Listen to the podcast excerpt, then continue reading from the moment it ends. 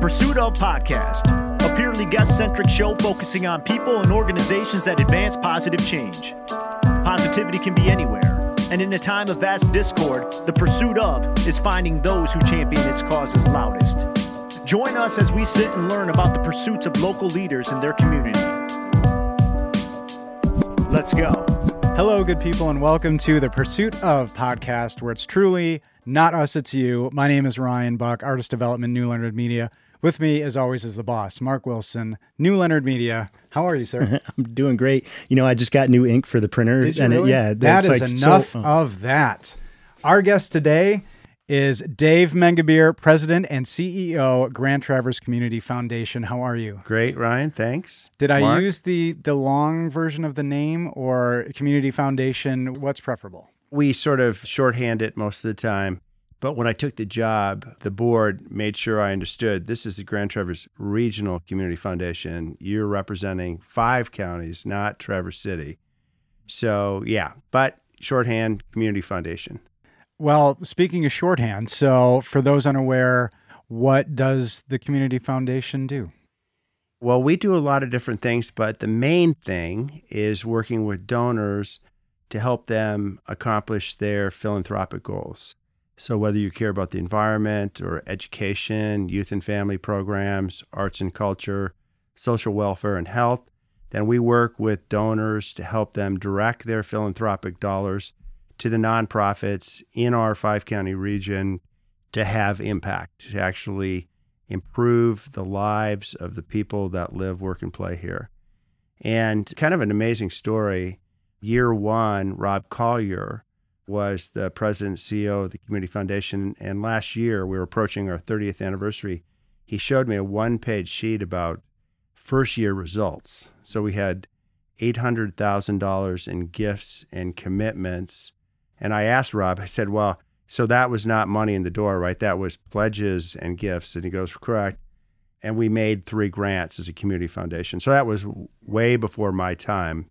So at the end of last year, we finished with over $100 million in assets and awarded over 800 grants to nonprofits and scholarships to students and to the tune of $3.5 million. And the thing about community foundations that's unique is that most of our assets are endowed, meaning we take all of the gifts we receive, we invest them on behalf of our donors, and then we grant out a relatively small percentage of the overall market value of the portfolio. But we do that this year, next year, and every year thereafter. So the thing that always gives me a little bit of a chill is long after Mark and Ryan and Dave are gone, then the causes and the organizations and the people that we care about will continue to receive those grants to support that important work. Wow. Real sustainability. You know, Yeah, I mean, it's really literally we're in the forever business. That's a theme that comes up on the show frequently is having a meaningful impact and legacy, for lack of a better word. But for you, this is how you're spending your retirement. right, right. Yeah, I was at Consumers Energy, and for the last 17 years, I was Senior Vice President for Governmental Regulatory and Public Affairs. So I was one of eight as part of the senior management team there. And I worked for five CEOs when I was at Consumers Energy. And I told the last one, I said, I want to leave in time to go back to Northern Michigan because I came from Petoskey mm-hmm. and take all of the professional development, all the experience, all the training that I was blessed to receive and give back to the community. I always thought it was sort of sad that executives, kind of at the height of their powers, when they're most experienced and most skills, decide to go off and play golf or go to the beach. And so I was Right. like, this position opened up. It was like total serendipity, the perfect platform to kind of bring, you know, my experience and my skills and doing it in the place I love. So here's what's funny. I don't usually tell this joke, but I'll just I'll just mm-hmm. say it. So people ask me, "Are you from Traverse City?" Everybody asks you that, right? Mm-hmm. Like, and I think the implication is, Where are you from? Downstate. Uh, from you know, New you're from Cleveland, right? Are you one of us? right, right, right. Exactly. Are you native? Right. Uh, Which has Petoskey's other. close enough. Yeah. No. So what I say is, well, I'm, I'm from northern Michigan, and then I think to myself, but if there's sort of a hierarchy, the more north you get, the better. Then I've got one up on all the Traverse City people. No, So- that, that's Wow. not necessarily true. Well, right, You know what I mean, right. because uh, whenever I say that my neighbors are from New Jersey, people say, "Well, whereabouts in New Jersey?" I don't know, but I can tell you they're Phillies and Eagle fans, and people from out east know exactly where in New Jersey they are from. So here, it's like, well, where in Michigan are they from? Well, I know they're Green Bay Packers fans. Like, oh, you know, they're from above right, the right, bridge. right. Exactly. above the Yeah. bridge. Or in southwestern Michigan, they're Chicago Cubs fans, not Detroit Yeah. Tigers Yeah, fans. So right. Same, Yeah. same idea. Well, that's a tough road no matter what. And I'm from Chicago, and being a Cubs fan for a long time was a hard thing to be. Right. Paid your dues. Until But until, yeah. But you, I think what's fascinating about what brought you to this are the aspects of your years at Consumers Energy with your title, knowing that you had to do with charitable giving, community affairs, community relations, sustainability in a big, bad corporation. So, can you talk a little bit about that? Because I think that's fascinating for people to know. They get jaded and to know you were able to do that with consumers. it's interesting when I think back in my career, and one of my main responsibilities was trying to influence public policy on energy and the environment. But I have to say, some of the biggest battles I had were internally. And I don't want to imply that the senior management team at Consumers Energy and CMS Energy, the parent, were anything but fantastic. Actually, I have to say that was one of the great things about working at the company is the CEOs and my peers in the senior management team got along very well. They understood what their roles were and how they could be supportive of one another. As they say, we weren't working dependently, we weren't working independently, we were working interdependently. So it was a fantastic team, but there was a lot of trying to bring the rest of the management team and the company along to really focus on things like sustainability, for example. So I spoke to a class at University of Michigan at School of Environment and Sustainability a couple years ago, and they were asking me, "How do you effectuate change in a Fortune 300 company?" Right?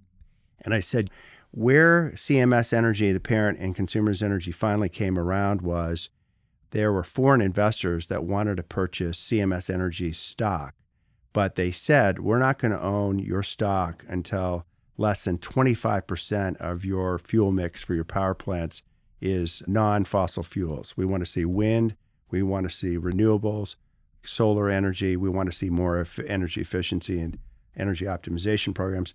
So that was interesting how to some extent I can't take credit for kind of the path that consumers energy went down. Now if you look at the company today, I would say they're considered to be one of the most progressive, clean energy, sustainable companies in the sector. So, did I have something to do with that? Yeah, maybe, but it's interesting what other factors go into play with the board of directors of a company like that and the senior team. I was thinking that when you were talking, because you had said intergovernmental affairs is what was part of your role. Right. Yeah, and so how that works when you're also like in an organization so large that it's got its own internal politics consistently at play. Yeah. Well, I mean, that's true with any large organization. When I came back from Washington, D.C., I was promoted to the senior vice president position. Then I started sitting in on these senior management meetings, and most of the discussion was around the business and finances. And I said, I'll be darned if I'm going to spend the next, as it turned out, 17 years not being able to participate in that part of the conversation. So I went back to the University of Michigan in 2004 and got my MBA from the Ross School of Business. And it was really a fantastic catalyst for my career after that. And I can't even remember exactly where I was going with that point of view, other than it continued to sort of expose me to a lot of other perspectives among my classmates, among faculty, among the administration. One of the things that I saw was how interestingly bureaucratic major institutions of higher education are, right? Mm-hmm. So in the case of the University of Michigan, you have the administration, right?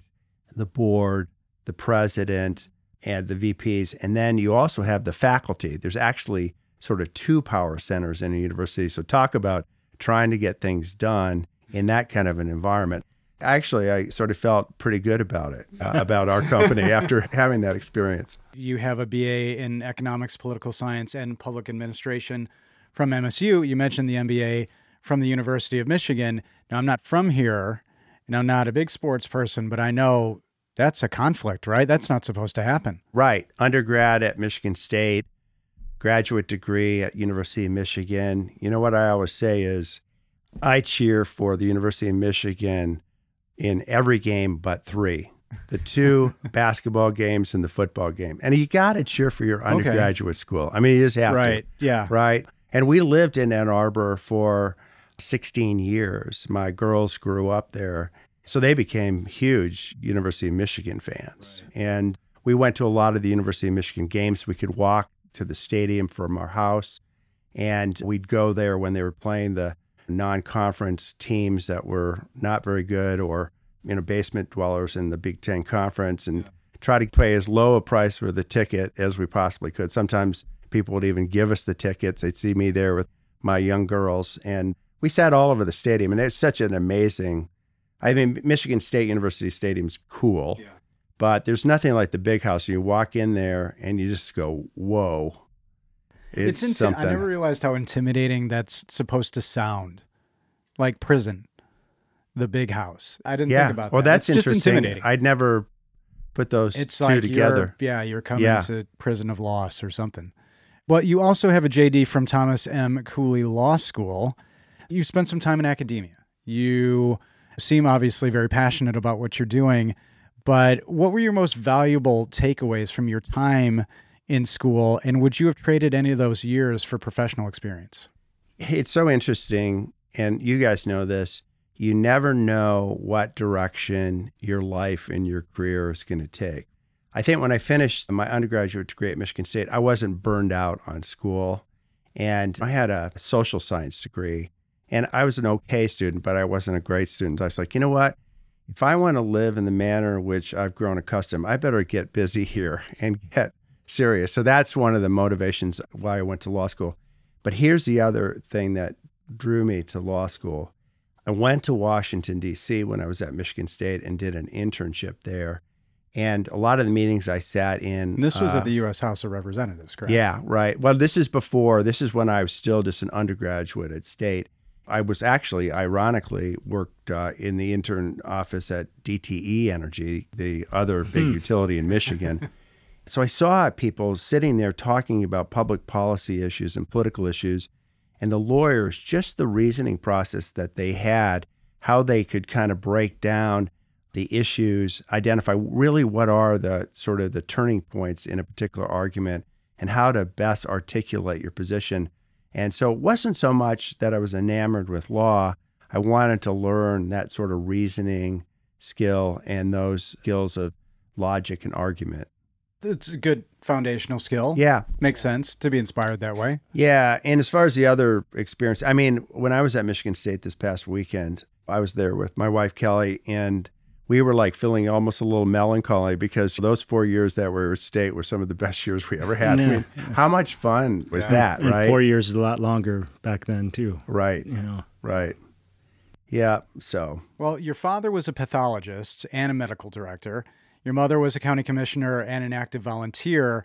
The age old story were you pressured into going into medicine? Did you have to kind of skirt a path that was being laid for you? No, that's a really interesting question. But no, I think it's, it's like a stereotype, you know. Yeah, leaning I, into that. Right. But... Yeah, I think that the biggest influence my parents had on me was this sense that we have an obligation to give back, and we're blessed to live comfortably. Then we really, as a human being, have an obligation to reach out and help people that are less fortunate. And I think they kind of drove that lesson into us. So I think they wanted us to pursue careers that were challenging that we enjoyed. I say to our staff and all the people that used to work for me, we spend so much time at work. We might as well do something that we really enjoy, right? And life's short. So, really, it's worth it to pursue your passion. And I see that a lot in philanthropy. The people that are really committed to supporting the nonprofits or the students in our region are people that were brought up that way and were taught by their parents and grandparents. It's really important to help people that right. need our help. Right. That's interesting because, as an idea of this as a profession, at a certain point in your life, you realized it could be. But at a certain point in your life, was it something that was even an idea? And how can we get young people into the idea of this? Because this isn't the path to getting that Mercedes S class right away, right? Right. In general. So, for you, what inspired you? And two, what would you say to somebody younger looking towards this early on? Well, I saw my parents doing it. My dad wasn't just a pathologist and a medical director, and my mom wasn't just an Emmet County commissioner. I mean, they were actively involved in the community in the Petoskey, Harbor Springs area. So, really modeling the way. So, I think that's one way. If you're a parent, sometimes you don't even think your kids are paying any attention, or you say something to them and you don't think they hear you. And then months, maybe later, they come back and say, I remember when you told me this. So, you really can't underestimate how parents and other mentors, it doesn't necessarily have to be a parent, can really model the way for the younger generations. We have such a cool program at the Community Foundation. So, when we were created 30 years ago, then one of the large gifts we received was from the Kellogg Foundation to create a youth endowment. So, what that does is we have uh, high school students in each of our five counties and they're called Youth Advisory Councils. And each year, YAC, yeah, right? Absolutely. I was never kind of crazy about the that acronym. Right. You're foregoing my even asking if there's marketing or behind that, so I get yeah, we'll get right, that out of the way. Right, okay. right, right. But so these kids, so this year, each of those youth advisory councils will be able to grant eighteen thousand dollars to nonprofits in their county focused on youth and family programs. And so if you sit in one of these sessions where the nonprofits in that county come in and basically pitch the kids, right? Yeah. So there's 20 high school students sitting around the table and they're listening to presentation after presentation from these nonprofits. It really does instill a sense, well, wow, this is a big responsibility. Yeah. Like we have these resources that could make a huge impact on these organizations and the people that they serve. But the other interesting thing about it is to watch how they have to figure out how to reach a consensus about which nonprofits to support and how much money to give them. And so that is another tremendous development skill. I don't know who the Kellogg Foundation came up with it. This is a program, by the way, that community foundations have, I think, almost universally across the state. And I think it's brilliant. So, literally, is helping high school students learn about introducing them to and learn about philanthropy. So this year, our Yackers, there's 70 of them across our five county region. And as I said, they're going to be granting out $91,000. So they're really having impact. And I think that's just really it's cool. really compelling. And the website, which is gtrcf.org, correct? There's a really compelling video on this program and to see these young people getting that satisfaction and they comment on being able to help allocate this money and the enormity of that which i think is amazing. But you talked about antiquity a little bit. You talked about 30 years. So this puts the formation somewhere in the early 90s correct. Which was a different time and admittedly a different level of social awareness in general in the 90s. So you could say it was very forward thinking of those who put this together, even then, to start thinking about this. But can you comment at all on if, as an organization, you look backwards to learn, or does it not make sense and do you just look forward?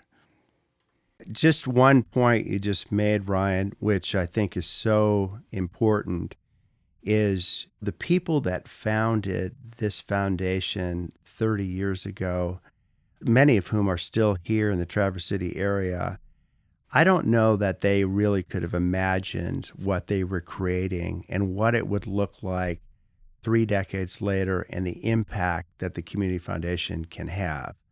So, the lesson, my takeaway from that is when you're thinking about doing something and you don't exactly know how it's going to turn out, but it's a good idea, then it's worth testing and it's worth trying and it's worth pursuing.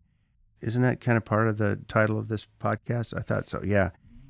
Because you never know how it's going to work out. And my own experience in my life and my career has been I've tried a lot of things and invariably they worked out better than I thought. So I think this legacy that the founders of the Community Foundation here in our region had is unbelievable. And I think if you went and asked them, did you imagine 30 years later you were going to have the kind of impact that you're having? I think they would say, wow, that's surprising. There may be one in the groups like, yeah, yeah, I knew. I vision boarded this. I scrapbooked right, it. Right, I saw this. Right. Got my Ouija board out. It said it was going to be successful. Exactly. yeah. It all pointed to yes. Right. But when you look at the main priorities of the organization, community development, diversity, equity, and inclusion, early childhood education, and youth philanthropy, I'd like to first ask about the community development piece because you look at that and it can be kind of an amorphous concept. Right. Community development. That's talked about a lot. So, what does it mean to you specifically? So, what happened is I kept having this deja vu experience when I first arrived. People would come into the foundation and they say to us, Would you consider supporting this program or this initiative or this project? And we'd say, Well, did you know so and so is already working on that? Oh, I didn't know that. And it's not as simple as that, but I think what it told us is that while there's many examples of collaborative work that happens in our community here writ large, there are also more examples of people working in silos. The nonprofit sector not talking to government, not talking to the private sector. And how can we, interested in working on same or similar issues, put our resources and including our intellectual resources together to actually effectuate change and optimize resources and have even larger collective impact. So the other experience I had is I think the 8th Street corridor is sort of a perfect example. There's this huge article in the Record Eagle a couple years ago about all of the studies that have been done on 8th Street. So I would ask people, what about 8th Street? And they'd say, Dave, we've been talking about that for 20 years, right? So the question that begs is well, how come these issues are not getting solved? Now, some of them are, but a lot of these systemic issues, you look back at the Grand Vision or Traverse City 2020, which was developed in the 90s, and what were the issues that were identified back then? The same issues we're grappling with today lack of affordable housing, not enough affordable transportation, not access to quality childcare, not very good results on early childhood education, which these are four year olds entering kindergarten. And do they have the early literacy ready to learn social networking skills they need to be successful in kindergarten and beyond, right? So the question is, well, how come these things are not getting solved?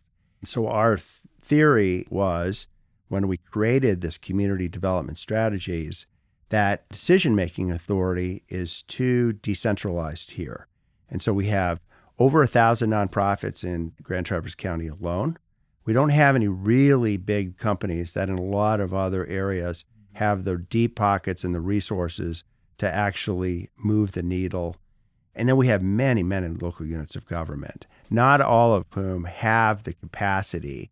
And I'm not referring to the Traverse City City Commission now to actually address these really difficult long term issues. So, what we did is we created this coalition of which is now 38 nonprofit government and business organizations. So, think Munson Healthcare, NMC, Intermediate School District, Hagerty, even small businesses like Rare Bird is one of our coalition members, wow.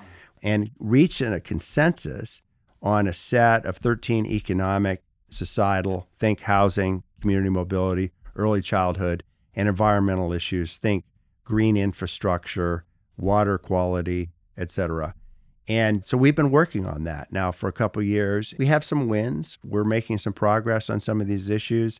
These are long standing, really difficult issues. So the idea is to put the collective heft of this coalition behind a lot of really good work and try to help move it forward, move it the sports Right. analogy down the field. Right. Well, and it sounds like one could say the problems were kicked down the field. You're looking to do the same thing in a more positive trajectory. Yeah. This is uh, not kicking them down the field. This is running them down the field, Running into the end zone. See, we can do sports Yeah, stuff right. too. You guys do that. It doesn't come understand up a lot, and, Right. and we need help there. Yeah. What I think is really unique within the framework of community development that you focus on is the idea of shared accountability. And I think that sounds potentially very tricky. Is that a difficult balance to achieve in a community like ours and to reach understanding even of what both sides are in this arena? Well, so we put these objectives on a scorecard, which uses a sustainability framework economic, societal, environmental. And one of the reasons we use that framework is there's a lot of interrelationships between economic development, societal, and environmental issues, right? And then we score ourselves. If we're going backwards on one of our objectives, we're red. If we're not making any progress, yellow. If we are making progress, then we're green, right? And I haven't really experienced any pushback from our coalition partners holding ourselves accountable for these things. You can't do everything, though. So we decided we were going to zero in on youth mental health, housing, and early childhood education and access to quality childcare. So we are making some progress. So, by the way, I want to be clear the coalition, the community foundation, is not taking sole credit for any of this stuff. What we are doing Mhm. is trying to support other people and add the collective weight of a community behind it. Great example is last year, Knott County Commission was considering zeroing out their early childhood education millage, which supported quality childcare in that county. And not all the coalition members weighed in on a letter to the Leelanau County Commission, but probably a dozen of the largest, most influential organizations in our area did. And we just added our decibels to the voice of other people saying, What are you doing? They ended up not doing that. So, another great example is this housing development up on LaFranier Road. So, it's a combination of affordable and workforce housing mm-hmm. that the Traverse City Housing Commission is working on with BATA's new headquarters and transfer station. So this is a perfect combination because it's a little bit outside of town, but they have immediate access to public transportation. So they have affordable transport to get to their jobs. So the coalition weighed in on that. That was our voice was part of many voices supporting the $6 million appropriation that the housing project recently received. And it was really critical because BATA has received all the funding for its project, but Garfield Township was saying, we're not going to allow BATA to move forward with construction on their headquarters or transfer station till we know the housing piece is going to get built. So it turned out well. So those are just a couple examples about how the coalition is sort of putting its collective weight behind some of these things.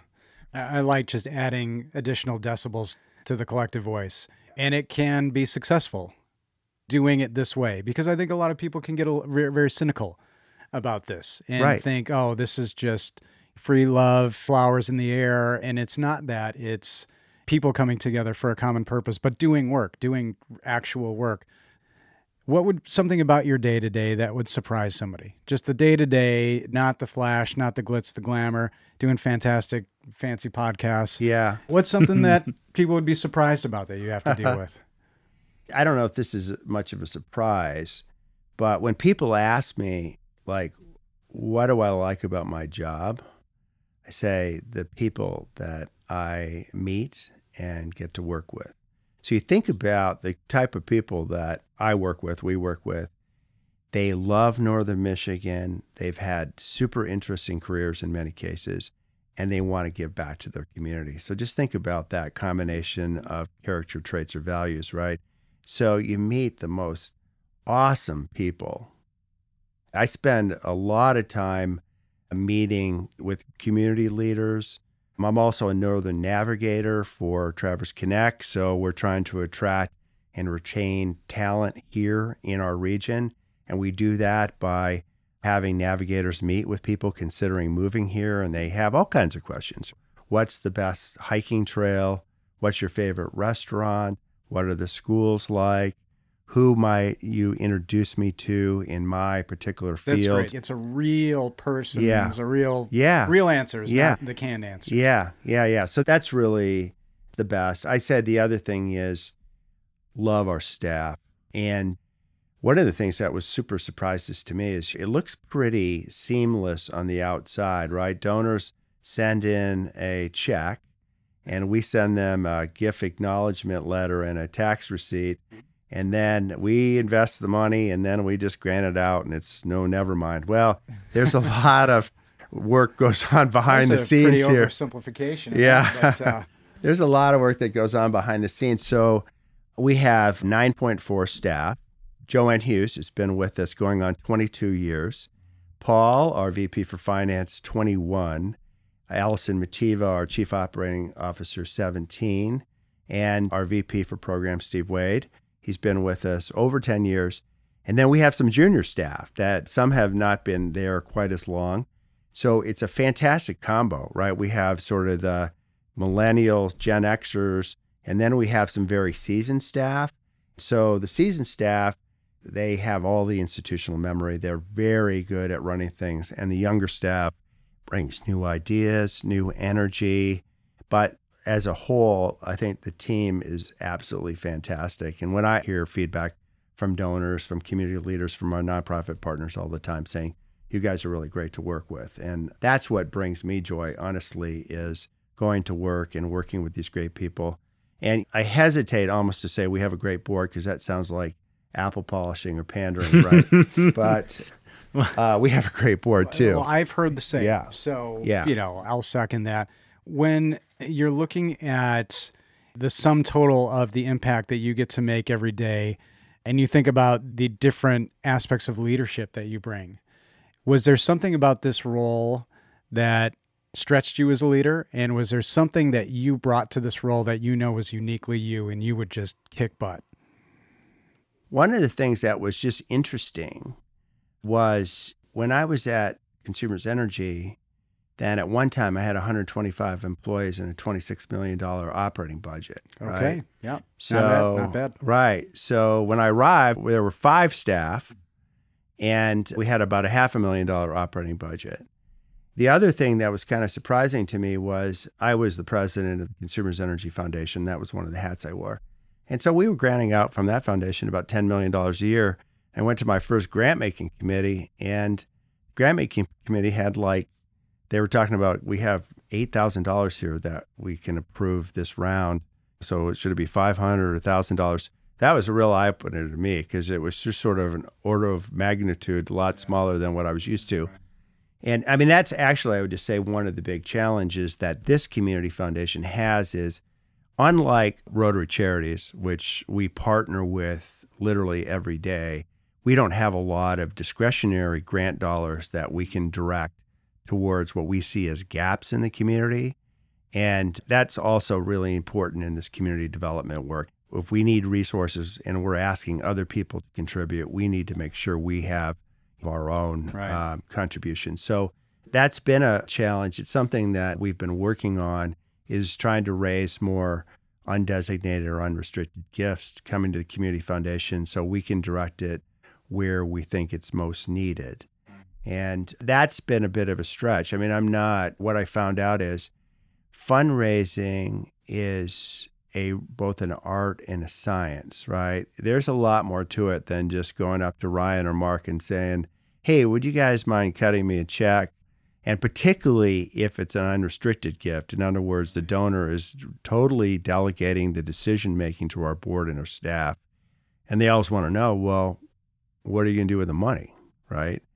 But we have a good answer for that now. With this community development strategy, we're going to use it to support green infrastructure projects and improve water quality and better housing for our workforce and increase community mobility, making our communities more walkable and bikeable, or increase ridership for public transportation. So we have a good answer to that, but that's been sort of a surprise and sort of a stretch for me.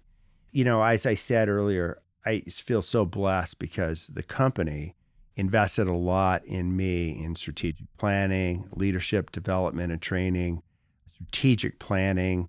Consumers Energy, I think one of the reasons it's one of the top five utilities in the country is they don't just do strategic planning once a year, they do it all the time. And so all of those skills I sort of was able to bring to this job. And that's led to things like the Community Development Coalition, the scorecard, some of the other work that we're doing. That's fantastic. When you are in a role, you're in an organization that interacts with the public and affects the public and benefits the public, but you have to do things like this and, and field questions about the business and money. And it all sounds very seamless when you talk about it, but is there kind of a stigma about like, we shouldn't talk about money? We shouldn't talk about business, although it's the core of what you do. Is that something that you have to navigate at all? Yeah, I mean, I think that's part of the whole development and fundraising process. So when you're talking to a donor, I think donors first and foremost want to work with somebody they trust. And to develop that relationship, you have to work with them over a period of time. You just can't go up to Mark Wilson and ask him to cut the hundred thousand dollar check. I've right? tried it. It's yeah, it's it not, just doesn't hard. work, I mean, right? Yeah, even after your long relationship. Yeah. So this is a nine year process. yeah, it's a hard question. Yeah. so, but on the other hand, you have to ask if you believe in the cause. You know that you're going to use those resources in a way that's really going to have impact. Then that really makes it a little bit easier. And as long as you're able to articulate what is our mission, which is improving the quality of life for the communities and the people that we serve, right? And yeah, so it can be uncomfortable, but money stuff, the community foundation is actually a great deal. You know, sometimes people say, well, explain to me the community foundation, right? And one way I explain it is this. So let's say Ryan wants to set up his own Ryan Family Foundation, right? And you care about something like the environment, right? To do that, you have to apply to the IRS for a 501c3, an annual license from the state of Michigan. You have to have a board of directors. You have to do an annual audit, da da da da da. So instead of doing that, you set up the Ryan Fund at the Community Foundation, and we are your foundation. And we take care of all of that stuff. We just make it easy. Sounds better. Yeah, and you know what? Donors, they don't want to have to, in a lot of cases, deal with all the administrative stuff, which is what we take care of. What they're interested in is philanthropy, community impact, giving back to nonprofit partners, or supporting scholarships for students. So we just make it make it easy for Right. people. Well, we talked about where you've come from and the individuals in 1992 who would probably and hopefully be still amazed and in awe of what it's become now. Not to put you on the spot, but are you talking about what could be around the corner? Because now I think the power of prognostication and agility is probably our most valuable skill. So are you talking about that and what do you see that may be on your list? Yeah. Well, something that we've been working on now for a couple years that I'm super excited about is impact investing. So, what that means is we take a small percentage of our endowed portfolio, in this case, $2 million. And instead of investing on a Wall Street, we're going to invest it on Main Street, right here in our five county service area. So we're going to earn some kind of a return on our investments, but we're not looking to maximize a return. We're looking to maximize impact. So, one area of our region that, that foundations can't have as much impact on is the small business community. And if you have a vibrant small business community, that has all kinds of benefits, not just economically, but societally and environmentally. And so, what we're doing is we've so far invested a million dollars with two, what they call, not to get too technical, community development financial institutions, Venture North and Northern Initiatives, and they've committed to deploying the capital that we've loaned them here in our five county area using the guidelines, the objectives in our community development scorecard. So again, think childcare, housing, et cetera. And so we're making low cost capital available to small business and some nonprofits in our five county region, which uh, compounds the impact we're having with our grant making. So I think that is going to be that's something that a lot of foundations are looking at. Rotary Charities sort of set the trend on that here in our community and was incredibly helpful in helping us get started there. But I'm excited about that. And I think that I get frustrated sometimes because even though we're granting out over $3 million a year, right? There is so much need out there. Sometimes I feel like we're spreading it like peanut butter, right? So the question is, well, how can we have even more impact? So this idea of carving this out and having some financial return, but also having a social impact by making low cost financing available to these small businesses and nonprofits, I think it's going to be really key. And so just to give you an example, some nonprofits have applied for a federal or state grant, mm-hmm. but in order to actually get the money in the door, they have to finish whatever capital project that they're committed to working right, on. Right. So, what do they do in the interim? Through our partners at Venture North and Northern Initiatives, they can provide these organizations with bridge loans, 12 to 18 months. And then once the grant dollars come in, then they can pay that back. And so that's just one example of how this impact investing strategy is yeah. going to be put to work. We talked about having to bring the business aspect into this, but I think it's important for people to know these things have to happen. And you are very transparent. In June, you launched a project dashboard, correct? That enables individuals to see what progress has been made on certain projects. Yep. Yep. And people can go on the webpage. It's NWMI, as in Northwest Michigan Community communitydevelopment.org and they can click on the menu and they can go and look at the scorecard and the dashboard and see. By the way, I do distinguish between a scorecard, we're keeping score, mm-hmm. as opposed to a dashboard, which is just reporting indices. Right. Just reflecting on your last question, though, here are two other things that at the Community Foundation we're looking really hard at. So, one is the impacts of climate change. And I, for one, having come from a sector that was heavily involved in this, particularly, I think, aware of the increased severity and frequency of storms, wildfires, droughts, other climate impacts over the long term. And climate change is a super challenging issue mm-hmm. because the costs of actually reducing carbon emissions and making your communities more resilient are immediate and the benefits are much longer term. Right. So that imbalance between the costs and the benefits on climate is one thing that is really hard to overcome. But I would say from a philanthropy's perspective, supporting nonprofits, supporting communities and helping us address climate change, reduce our carbon emissions, make our communities more climate right. resilient is going to be really key. It's difficult, but not insurmountable. No, I think the key is what can we do here locally to have impact? We're not going to solve global climate change, but we can have an impact here. Mm-hmm. The other is diversity, equity, and inclusion. So we created a DEI fund at the Community Foundation. So far, it's granted out $58,000 to nonprofits, Black, Indigenous, people of color led LGBTQ plus.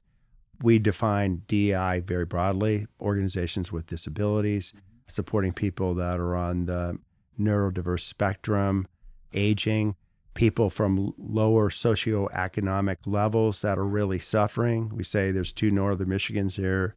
So I think that has to be a big focus for the Community Foundation and for our region as a whole. And whether you agree with that or not, I think there is really a compelling argument economically because we are heavily dependent on the hospitality and service industry in our region. And really, I think the key to long term economic strength is diversifying our economy by attracting more STEM, tech, IT related professionals here. But to do that, we have to create a culture that everybody feels welcome, no matter how they identify, what race, ethnicity they're part of. And I think that's going to be challenging too. Some people If you haven't had that lived experience, you really don't have a sense for why that's an issue. But I hear from as I'm doing my Northern Navigator gig, what's your culture like? Is it welcoming? And I'd say, generally speaking, Northern Michigan is very welcoming, but has not had a lot of experience. We have a pretty homogeneous population here, right? I don't know what it is 98% white. So we've had a few incidents over the last few years which show that there's still mm-hmm. some work Yeah, to be done there. To be done. Yeah. And a very almost transient population in a way when you have this thrust in the summer, you have folks who live here seasonally, but you're still doing things that everybody can hopefully get behind. Whether you live here six months of the year, you live here year round. And listeners can support the organization. And I think this is really interesting. And maybe it's psychological, maybe it's marketing. But when you go to the website, which is gtrcf.org, on the right, among the list of things you can look at, the first thing is give. And I think that's interesting because that was the first thing I was inclined to click on. So, but um, how can listeners support? I'll just give you a great example. So when the pandemic broke out, then a couple weeks after March 2020, we created an urgent needs fund. And the reason we were compelled to do that is the nonprofits, particularly those serving basic needs, think food, clothing, emergency transportation, counseling services, their fundraising was cut off overnight. And at the same time, the demand for their services was skyrocketing as unemployment was going up, right? So, over a period of about 18 months, we raised and granted out $1 million, which shows the generosity of our community. And the thing that was most gratifying to us and to me was that 40% of the gifts that came into the Urgent Needs Fund were from first time givers to the Community Foundation and in smaller amounts 50 100 $200 we received some very large gifts but i think what that demonstrated to me is that one we have an incredibly generous community here and two that uh, people are looking for opportunities even in a relatively small way depending on on what they can do themselves to actually give back to their community so we welcome gifts of any size. We put it all to work. We take our stewardship responsibilities very, very seriously. We want to make sure that every dollar that we grant out in the form of grants or scholarships has an impact in our community. And as people learn more about the Community Foundation and its work, we're seeing we're growing and people are giving. And I find that really gratifying. Yeah. You were quoted in a Traverse City Business News article, and I think it's a wonderful quote. And it's in my experience, people are truly committed to the notion that giving is better than receiving. And I feel like just talking to you, I do feel that you exude that. And is that something that still guides you, that still keeps you inspired? There's no question about that. I think that donors want to support uh, nonprofit organizations, they want to support students, but there is a very much a satisfying feeling when you're taking some of your resources and you're putting it to work on behalf of these really fantastic nonprofits and students in our community. And I, I think people, it gives them a really good feeling. And seeing how that makes you feel so good at a young age, you hope they hunger for it. But finally, to wrap up, I have maybe an easy question for you. What's the best hoppy beer to go with a good cigar? I always go with Two Hearted. Bell's Two Hearted. And if there's not Two Hearted, then I have to go with Shorts Huma. I think those are, I mean, that is such a great thing, right? You don't have to leave the boundaries, state lines of the state of Michigan to have two of the best IPAs in the true. whole world. you know, it's funny that you bring that up too, because offline before the recording, I don't know when this will drop, so I'll leave the dates out. But Dave told me that he and his wife are in a little weight loss competition and that, Okay. The Thanksgiving challenge. oh, there you go. But the, So those hoppy beers are an enemy of this yeah, challenge. that's the I'm first thing he said. He said, Yeah. well, two hearted kind of. Well, there's a light version of it that yeah, is I, am pretty not. I'm not as. Uh, yeah, I'm not as. Uh, what is that called? Uh, lighthearted. Yeah. I'm- I'm Okay. not- Yeah, I'm I- I agree I'm you. not a fan. I'm not But a fan. I'm, you know what? Now I, you know how it is. It's like the seed has been planted and it's growing in my brain, Right. and now I really want to go and have one of those. Oh, But I'm surprised you didn't ask me this. So my last name, Mengebier. You guys know what that means in German? no. It means lots of beer. the interesting thing about that is, so Were you uh, the we- most popular person in college? All yeah, of them? right, right. So we figured that we either um, were in our generations in Germany were either brewers or heavy drinkers. Right. Right. Yeah. They don't so have to anyway, be mutually exclusive. I never liked that last name. I really wanted to have a name like Smith, right? Right. You know, Oh. you got to the M's on the first like, day like of Buck or school. Wilson. Yeah. We're Right. as pedestrian as it gets. And I had a rough time Right. coming up too. Right. But it gives you stories. It's what defines you. Yeah. The website, again, is gtrcf.org, correct? Correct. And again, all the information that we talked about, there's some great videos on the website, and it's very compelling. And honestly, Dave, it just takes a few moments to look at what you're doing, and you are really, really hooked. So it's amazing to be able to talk to you. And thank you so much for your pursuits. And to all those who pursue along with you, working to make our communities better, more fulfilling places to live, work, and play. It was awesome to have you with us. Yeah. Thank you. Thank you so much. Our pleasure. And to all of you who are listening, thank you so much for listening and thank you for pursuing the positive.